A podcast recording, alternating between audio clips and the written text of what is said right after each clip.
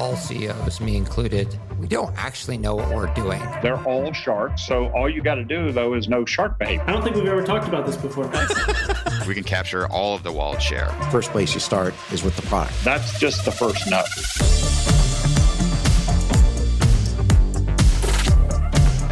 This is the Capital Stack.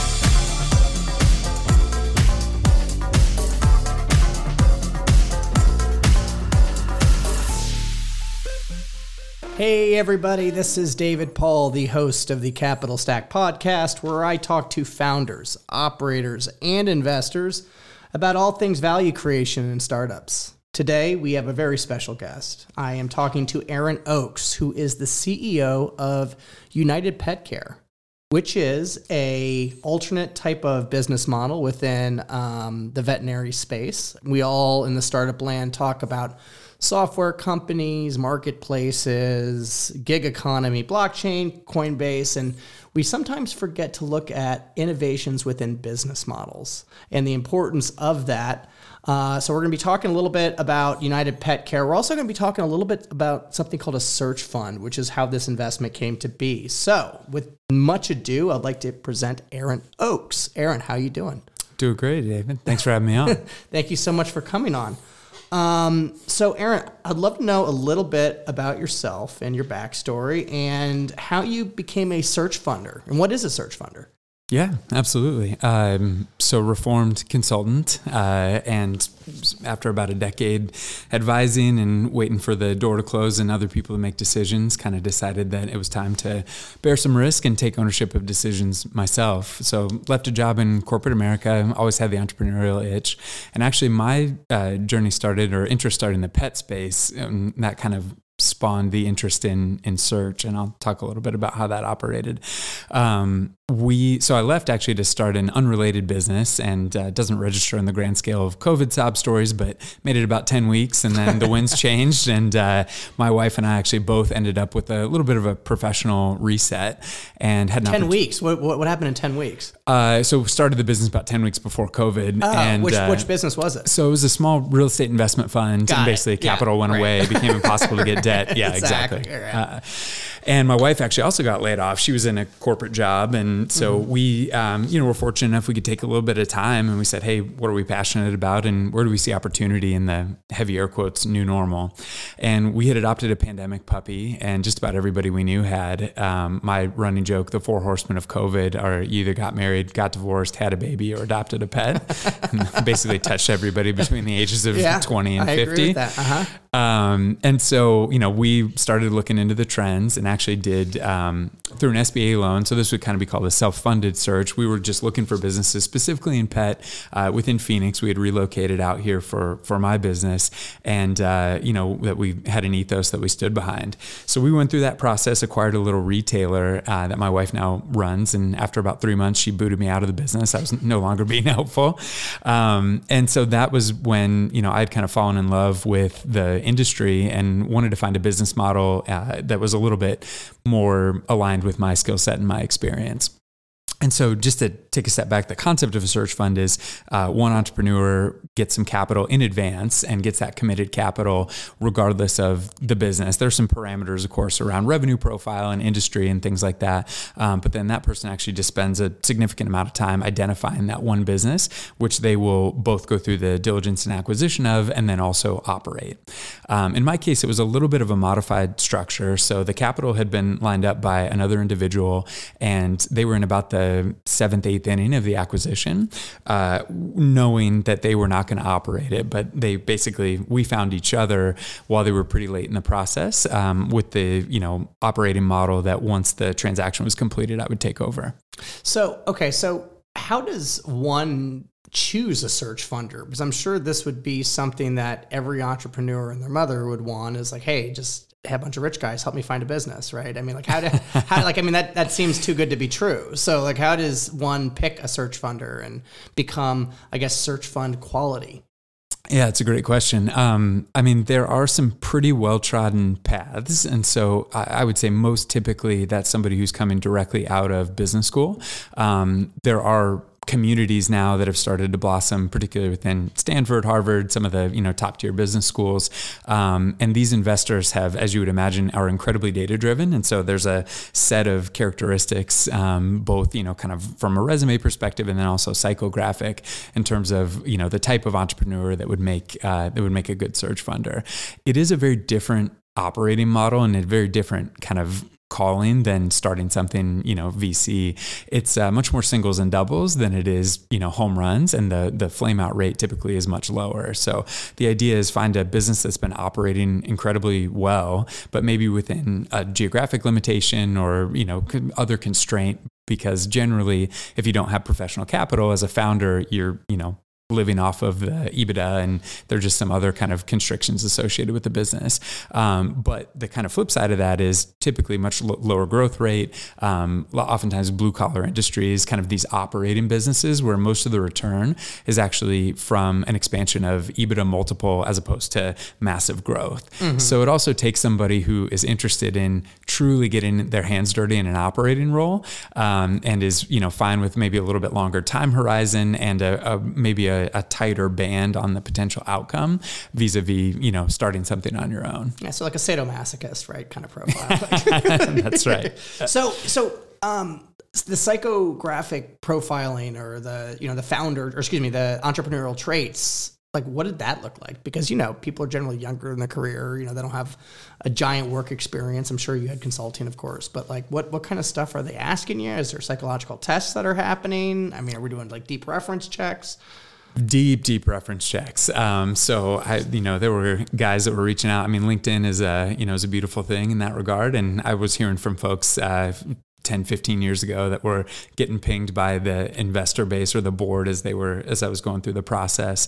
Um, you know i would say also from a, a personality inventory i took predictive index um, and i think one of the longer ones where they actually have it you know arbitered by a by a professional. So they take it incredibly seriously. And eh, you know as you would imagine the uh, so much of that hinges on that marriage between both the board, the investor group, uh, and the CEO, but also the CEO and the business.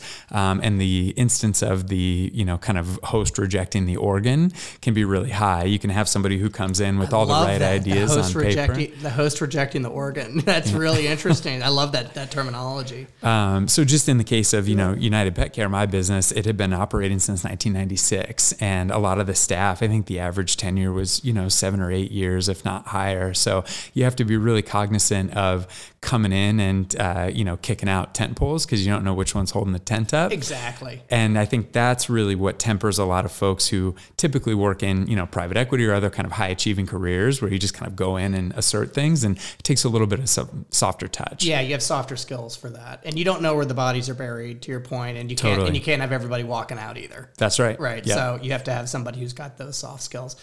I think that um, this is really, I'm putting an asterisk around this because I think that the venture community, the growth guys like myself, could probably take a really good lesson in the search fund community's um, book on founder selection. Because, I mean, generally we look at, okay, what is the founder in relation to what they've built and how much traction they've had? And that kind of overshadows like the personality, the soft skills, all these other kind of things. And I think that when you're dealing with, you know, the business being a, a, a different entity than the actual operator, um, it's a different lens Yeah. to look at somebody. And I think that um, you know, as a as a search funder, you have to you know probably dig a lot harder on the founder or the excuse me the operator aspect than a VC does. There's no concept to hide behind, right? So that's kind of the Yeah. you got to stand alone in the the spotlight for better or worse. Yeah, that is uh, that's very interesting. I'm going to definitely pick your brain later about that. And so you were saying, so you you went through the process, you went through all the background checks, they selected you, and then on parallel processing, United Pet Care was also being evaluated, so you didn't have to find the deal. That's right. So yeah, I Oh, um, I did get lucky for sure, and from a lot of folks that you talk to in the search process, uh, that is the most kind of psychologically grueling. You're basically on a 24 month time clock Mm-hmm. um, with this capital pre-committed, and obviously some significant expectations associated with it. And so you're you know kind of on an island during that time, um, and you know it is also it's a very disparate skill set from actually owning and operating a business. And my partner on the search front, um, he actually was a former searcher himself and very successful, both found the business and exited it, but realized, um, you know, by his own admission after the fact that he didn't want to be, you know, the boss of 30 or 40 people ever again after that wanted to run a really lean team and his energy and his capabilities kind of lended themselves more towards the search side than the actual operating side mm-hmm. um, so it definitely takes a, a, very special person to marry the two of those and i feel fortunate uh, for the working relationship that i have with alex and you know also the fact that i kind of got to skip the process a little bit and come in when we were already pretty close to identifying and, and finalizing the transaction do you know the numbers of any of you know searchers that successfully are able to get a, a deal done? Uh, only seven out of ten actually com- during the 24 months successfully complete a deal. Okay. And then, so what is there a process where like the, the obviously the, the money guys have to approve the deal, right? You just can't.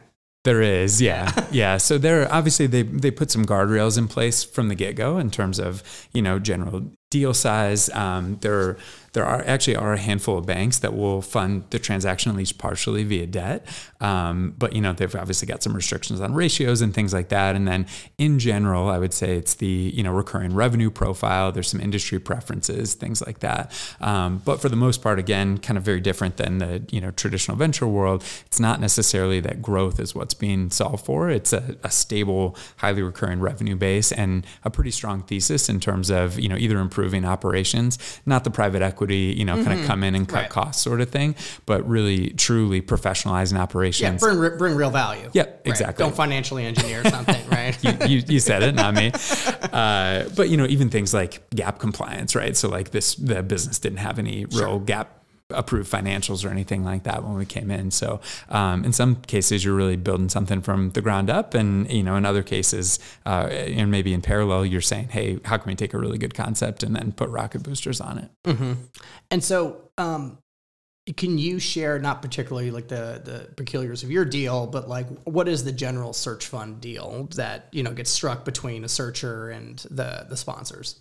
Yeah. Um, so typically, I would say the so one from a business size perspective, it's you know anywhere from one to five million dollars in EBITDA. Mm-hmm. Almost always uh, a complete you know take over Maybe the seller will roll a little bit of equity, but mm-hmm. in general, as you would imagine, new sheriff in town, it just makes it a lot easier for there to be a hard break or for yeah. the seller to have an advisory role, if anything. Mm-hmm. And in terms of the relationship with the LPs, um, there's a you know preferred equity stack, just like any yeah. other deal with a, a rate of return that's promised or mm-hmm. uh, and then basically the searcher starts getting paid after that pref is is realized. Okay got it. So so there's basically a pref and is it like a cap table type of mm-hmm. situation? So it's not like a profit sharing so there's like an ownership stake of x amount that's right. goes in. Okay. Yep. So there's like a, a an irr threshold that yep. these guys have to hit and then i think above and beyond you share pro rata i'm guessing. That's right. Got it. Okay yeah. cool.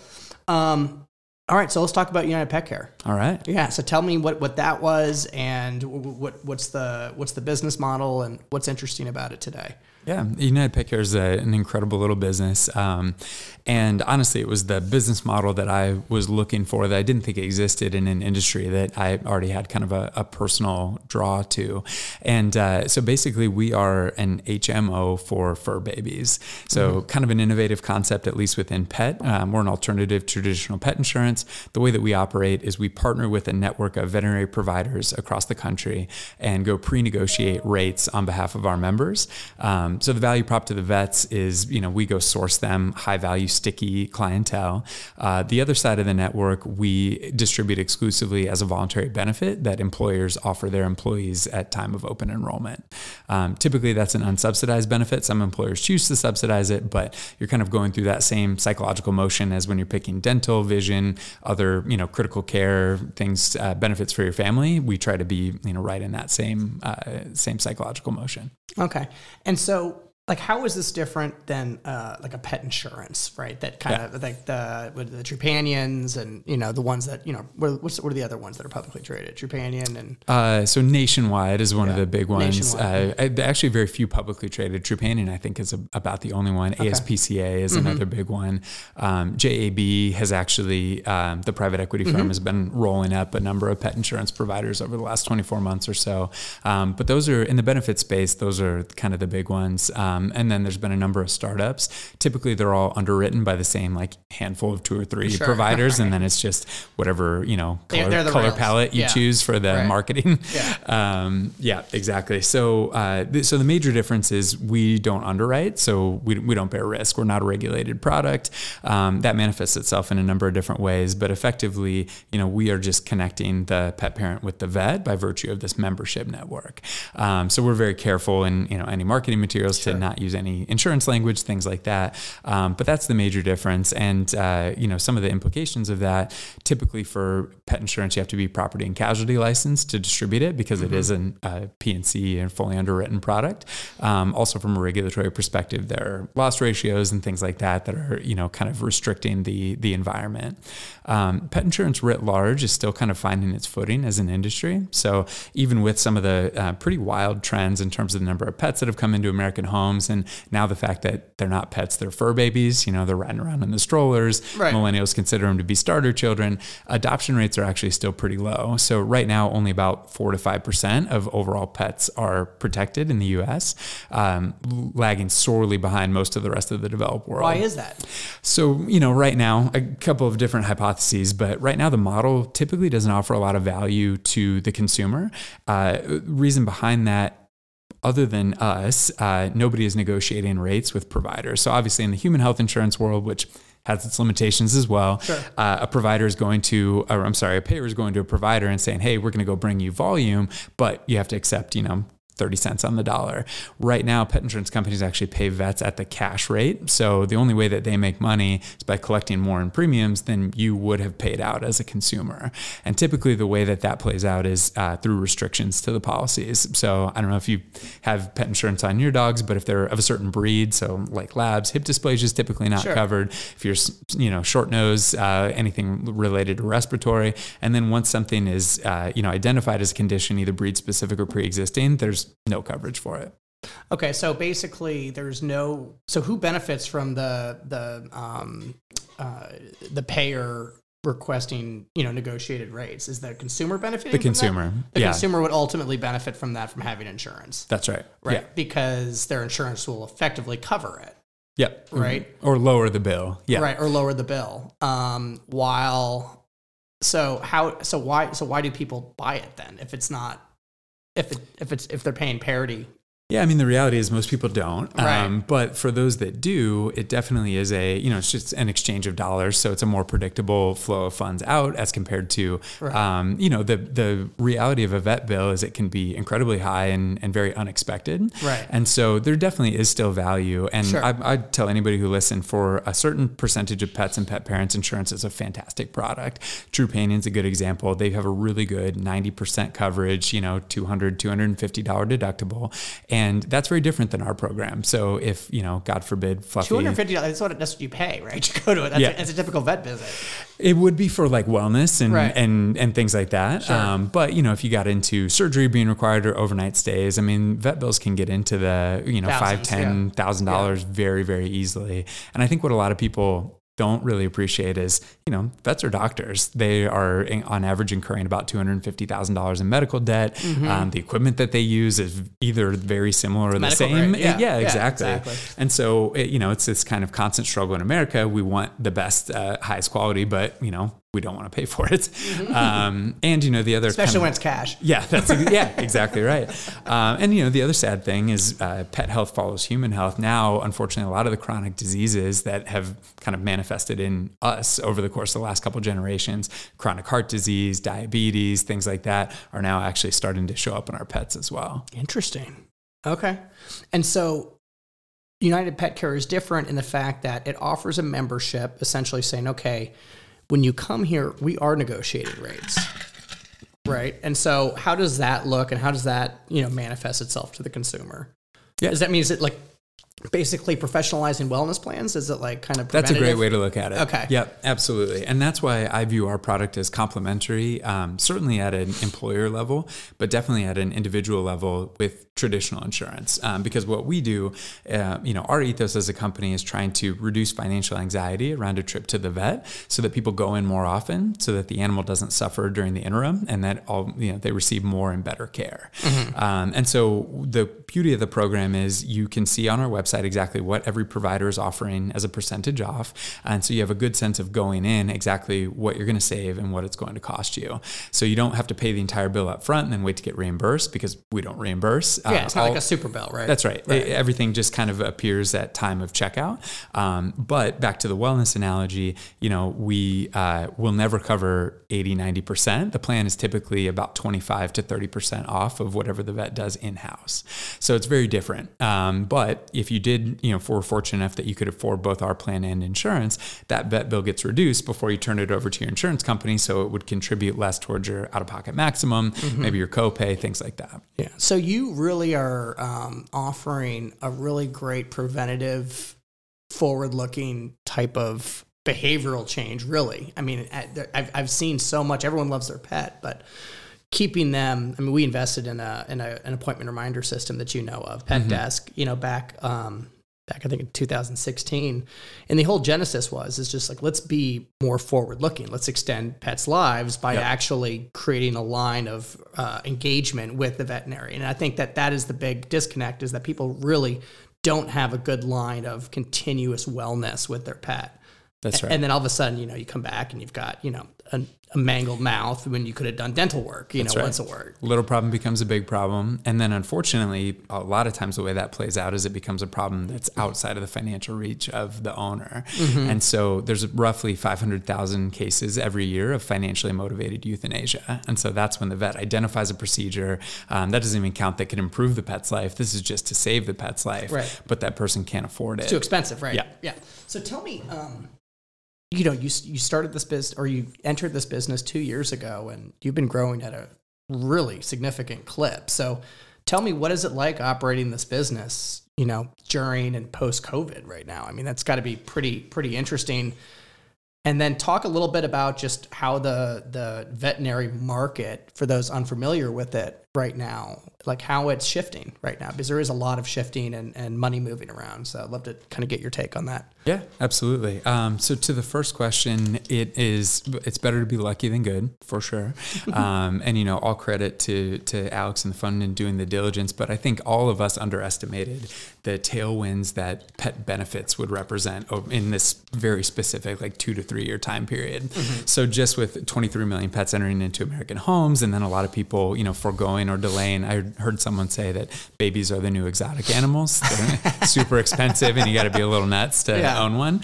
Uh, but you know, now everybody's got fur babies, and uh, my favorite stat now: a greater percentage of the American workforce require vision or require pet care than require vision care. Yeah, I wish I had more pets than as, as than like subtract kids and add more pets. Like I've got three kids and one dog. I wish I had three dogs and one kid. Yeah, I think there are exchanges where you can make that trade, but you shouldn't. I mean, my life would be it. a lot easier if I could just, you know, move some stuff around a little bit. Absolutely. Um, so that's you know that's been tailwinds that we certainly never expected. But I will say you know there's always a, a countervailing force that's represented as uh, headwinds in the vet market because for a, a long two year stretch, uh, if you were a good vet, you probably were on a 12 to you know sometimes even longer wait list or not accepting new patients. So that's now started to come into balance a little bit more. Um, again, kind of a perfect storm of everybody adopted a pet. They typically were younger or because they had been bred. And so that's the second most care intensive uh, phase of a pet's life. And then also everybody was working from home. So, you know, not to be gross, but that vomit that would have gotten eaten up by the time you came home from work, you see that now. You're a helicopter millennial pet parent. And so now that's a vet visit where uh, ordinarily it never would have been.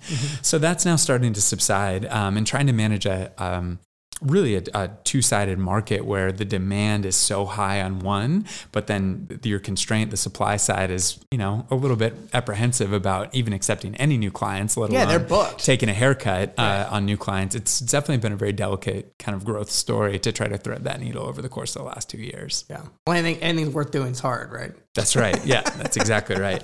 Um, and you know that's it's a moat too. Um, I think that that's how I kind of remind myself is that's you got to build you know build something with sustained value. Otherwise, it's going to be just an Instagram ad blitz or something like that. So that's why the business and we have intentionally chosen the employer market to try to find those relationships that are a little bit more durable and a little bit higher barrier to entry to sell into a large corporation as opposed to you know selling to an individual consumer. Yeah, and how I actually got in touch with you is I remember I was walking my dog and you know I was thinking random things and I was like, well, why why isn't there a, an employee benefit for for pets? And I called my buddy Brandon over at Pets Desk. He says, well, there is, right? There is. Yeah. You should talk to Aaron. It's actually like you know next door to you. So I was like, oh, thanks for telling me. But I'd like to I'd like to have been in this business a while ago. But um, so what about as far as like the, the industry consolidation and how that's playing with the dynamics of patient care? And I mean, like we saw when we invested, I think there was 27,000 vets, if I remember correctly, and maybe three or 4,000 back then were corporate. Yep. And now we're looking at a 50%. I mean, a consolidation rate within the next couple of years. Is that are those numbers correct, or refresh me? Yeah, and, and you know the pace I think has slowed a little bit, so it'll Right. be interesting to see if they hit that fifty percent. Um, and it is uh, so it, it's very interesting. I came from the human healthcare world originally, and just seeing how that's tailed. I mean, it was specialists in human healthcare, and then obviously all the hospitals kind of uh, merging, and and now you're actually starting to see some of those. They're either divesting them or they're realizing, hey, you actually have to have an operating thesis, and you can't just roll these things up and you know assume that it's gonna What? it's gonna pay off into thesis? perpetuity. Yeah. um, you know, especially when you're paying 15 to 20 times earnings, which a lot of clinics kind of at the height of the pandemic Um, so, you know, what I like to say now is, and this is not universally true, but if you have not been acquired by a consolidator, it's either because you don't want to or because you can't be. And so there are a lot of fiercely independent vets. And as you would imagine, probably 70, 75% of our network are independent vets, folks that say, hey, I want to go toe to toe. I'm not ready to sell out. I don't want to be anybody's employee. Um, we help kind of level the playing field. Are, there, are, those, are those like single practice docs? You know, or, you know, it can be single practice docs all the way up to, you know, there are quite a few that have established what, you know, I would call kind of a, a strong presence within a market. Bad example because they just sold out, but AZ Pet Vet actually, they had 22 locations and Oh, they wow. were independently owned. It's, it was kind of a, a co-op or a collective owned by all the docs, but actually kind of fascinating. Again, the bridge between human and pet care. Uh, Aspen Dental Group has rebranded as the Aspen Group, branching out into non-dental verticals, and they acquired uh, Interesting. AZ Pet Vet. I did not know that. Yeah, pretty recently. Um, okay, so there's you think the consolidation's slowing down, which I agree it has to, right? With interest Yep. rates coming up, that's math. but I feel like there's just fundamentally just something that has been I don't know if the industry can handle the growth. Mm. You know, and how I'm looking at it now is you know, there was a lot of unsophistication, there probably still is within vet. Like you go into a veterinary clinic that might have five or six docs, right? So like a decent size practice. Smells funny, you know, the you know, the waiting room's very small. They still have a ton of charts. You know, there's three receptionists that are dealing that are fielding like 15 people in the in the waiting room Yep. Uh, constantly busy. Um, they have gmail.com email addresses, right? You know, like this is, and that's the industry, right? That's a lot. And then there's, you know, a lot more forward thinking ones and they have been rolled up. Um, and there's like, there's just, but like the, the rolled up ones, you know, there's not really like cost efficiency. I mean, that I see that's, you know, demonstrable enough to justify the valuations that they paid Yep. right? I mean, you can you can back office accounting, but it's really hard to back office HR and recruiting because these Yep. markets are all very different. Yep. You know, and then operationally within these vets, there's just there's still just so much inefficiency, Absolutely. right? And then so like, what is these inefficiency within the vets, and how does that get broken? Yeah. I mean, I think there's really there's kind of three ways that you win. You can increase the operating capacity of the clinic, and that's addressing those inefficiencies, and that's everything from scheduling to client engagement. So obviously, Pet Desk, where they sit very centrally, mm-hmm. that's a, a, a place where we really lend ourselves as well. Just the ongoing marketing to pet parents, and mm-hmm. and also quite honestly, patient and client selection. Mm-hmm. And so you know, the, one of the other ways you win is increasing the average transaction. And so somewhat counterintuitively, even though we're taking a little bit off the top or asking the vet to negotiate on the rates, uh, on average, our pet parents spend about three times the national benchmark on pet care. And so you do get a lot of folks that come in and say, okay, checkup, and here's the four or five things. You know, it's a little bit like taking your car in, and then you go, eh, maybe I can ignore those, and Right. I'll just come back next year and see if they say it again, instead of someone who's really proactively invested in their pet's care. Um, and w- through insurance or through our products, it's going to say, yep, I'm going to take care of those things and, and get them on the meds and go do the labs and the types of things that ultimately are, you know, much better for the animal, but also financially accretive for the vet practice. Right. And so you're getting better clients, high more high margin clients, right, right. that are coming in. And then but what about just the the capacity issue? I mean, like it's I don't know if the answer is we need more appointments, right? I think the answer is is how do we get how do we see things through? How do we, you know, I guess see more patients in the one clinic? What is it? I mean, Yeah, and and you know there is a very real kind of structural limitation in terms of the number of vets. So I think now I don't remember the last statistic, but it's like nine or ten average open positions for every available veterinarian. Unemployment rates are like less than one percent. So even in a historically tight labor market, vets are a couple standard deviations lower than that. Um, but there's also quite a lot of burnout in the industry, and actually it's one of the worst for mental health for for a whole number Suicide. of reasons. Yeah, suicide is um, there. Are, you know, big support groups and things that have come up. Um, you know, I think a couple of ways that that solves. Uh, you know. I, I think again, very akin to human healthcare, empowering non-veterinary uh, technicians and veterinary nurses to see a broader range of patients.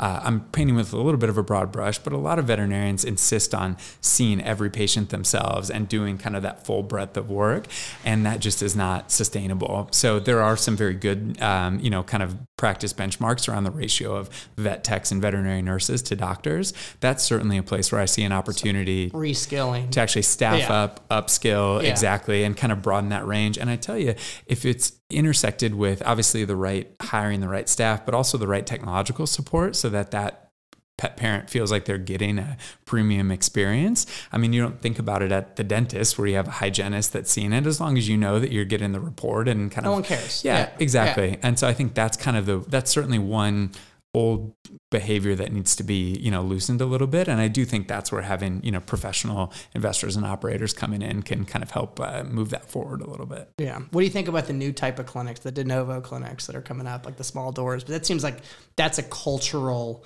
disruptor absolutely of the clinic. So. Absolutely. And, you know, um, there are a couple, obviously, there are a number of them that have popped up, but um, that are seeing really good uh, uptake and, you know, retention rates for their vets. So, uh, a couple buddies of mine, one GoodVets out of Chicago, they actually have a shared partnership model. So the Mm-hmm. vet gets some skin in the game, kind of de risk that entrepreneurial operating model. So you're not just hanging a shingle with no hope. It's somebody Right. where you have that back office support, but you also can participate in the upside. Um, and, you know, honestly, it's also been a big, um, the way that veterinarians are treated and that staff are treated.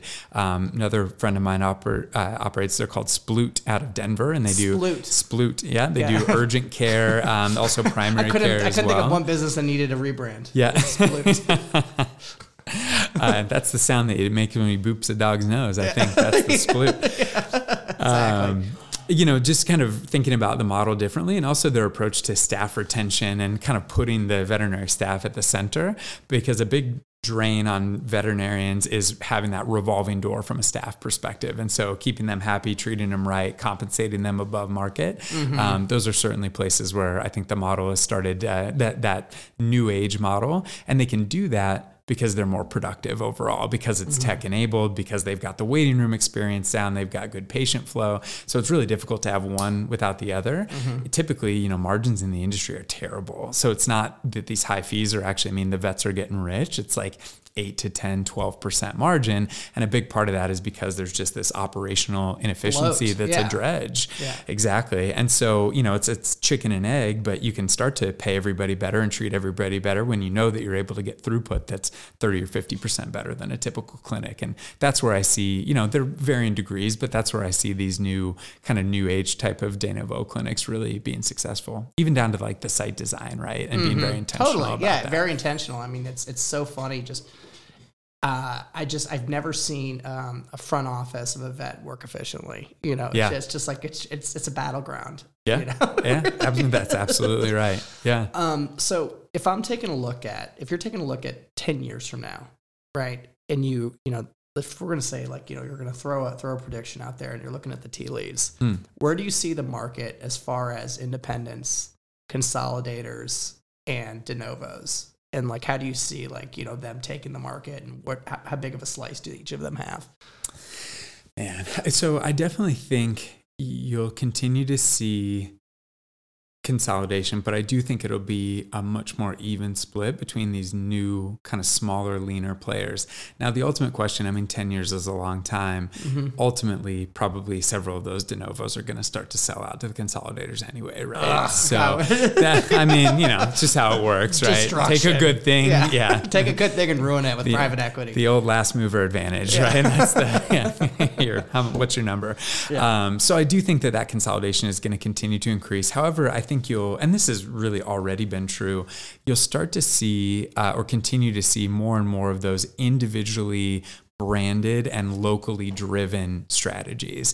Because ultimately um, and, you know, not to say anything bad about banfield but i would say it's much easier to earn a bad national reputation in pet care than it is to earn a good one. Yeah. because that's Right. such a personal and sensitive relationship. And you know you know people who have that passionate relationship with dr so and so at their local vet that's really hard to kind of mcdonald'size. So i think what it'll look like is uh, consolidation will continue and it'll probably continue to be you know maybe even 50 60% higher.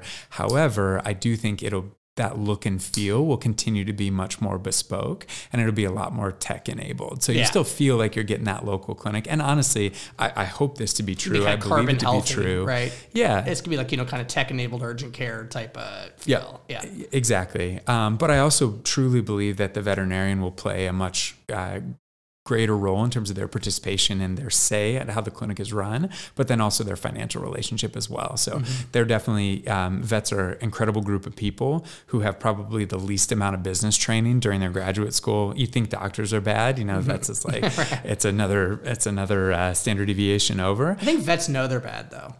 Yeah, yeah, that's that's probably the biggest difference. Is they're not, you know, yeah, that's right. That's probably more an ego thing than a training. Physician doctors, they Totally. really think that they're good, but they're terrible. That's right. Um, so I think you'll start to see a lot more of these hybrid models where you say, hey, to the vet, rather than go accept, you know, 90 grand to work for Banfield when you're you've got a quarter million dollars in student debt, why don't you the demand is there, right? You can see that the trends are in support, but you don't want to go all the way out on that entrepreneurial operating ledge yourself. So finding that kind of facilitated way to go to market where you still have a lot of autonomy and control and participation in the upside, but also have that supporting model of a practice management group or, you know, one of these uh, chains that are thinking a little bit differently about ownership. Cool. Thank you so much, Aaron, for coming on. We really appreciate it. David, thanks for having me. It's been a pleasure. we'll see. We'll see uh, how this turns out in a couple years. yeah, absolutely. Uh, a couple canned questions. What's your favorite book? Oh man. Uh, so now I'm the recency bias. Uh, we're expecting twins in two weeks, so Mm-hmm. I'd say the most practical book is uh, "Healthy Sleep Habits, Happy Twins" that Yeah. that I've read. Um, man, favorite book is a that's a big question. Another recent one, but I just read a book called "The Cold Start Problem," which is very germane to our business Yeah, by that's, Andrew that's, Chen. that's a big one. Yeah. Um, definitely took an incredible amount of that over the the last year or so. Mm-hmm. A uh, couple twins advice for you. Night nanny. Yes, It's expensive, but do it. got super lucky. My sister's actually a nurse and has done some night nursing work. So I twisted the friends and family arm. She's going to come live with us for a little while. Yeah, and if you really want to, you know, go do it, the snoo. Let the artificial intelligent bassinet do the work for you. I've heard of this. Yeah. Yeah. I just bought two Snoos for two co-founders that just had babies because their sleep is very important. I love that. Yeah. Can you write that off? yeah, yeah, I don't know. Uh, and then What is the best piece of business advice you ever received? you know, I'm, I'm, paraphrasing a little bit, but I think uh, I, I, tend to be a, a pretty analytical guy. Mm-hmm.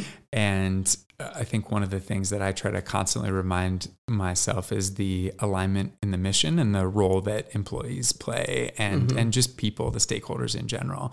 So I would say, um, you know, probably twofold. One, your employees are your first and your most important mm-hmm. stakeholders, mm-hmm. and two, uh, the analogy of the walking behind the tractor. So, as an executive, to be as close as possible to the output, to really mm-hmm. understand the feedback that your consumers are getting, to not get stuck in your own kind of echo chamber of, mm-hmm. you know, you can grow, but are you losing sight of uh, adding value and delivering? Um, I think those are probably the two most important lessons. Love it. Love it.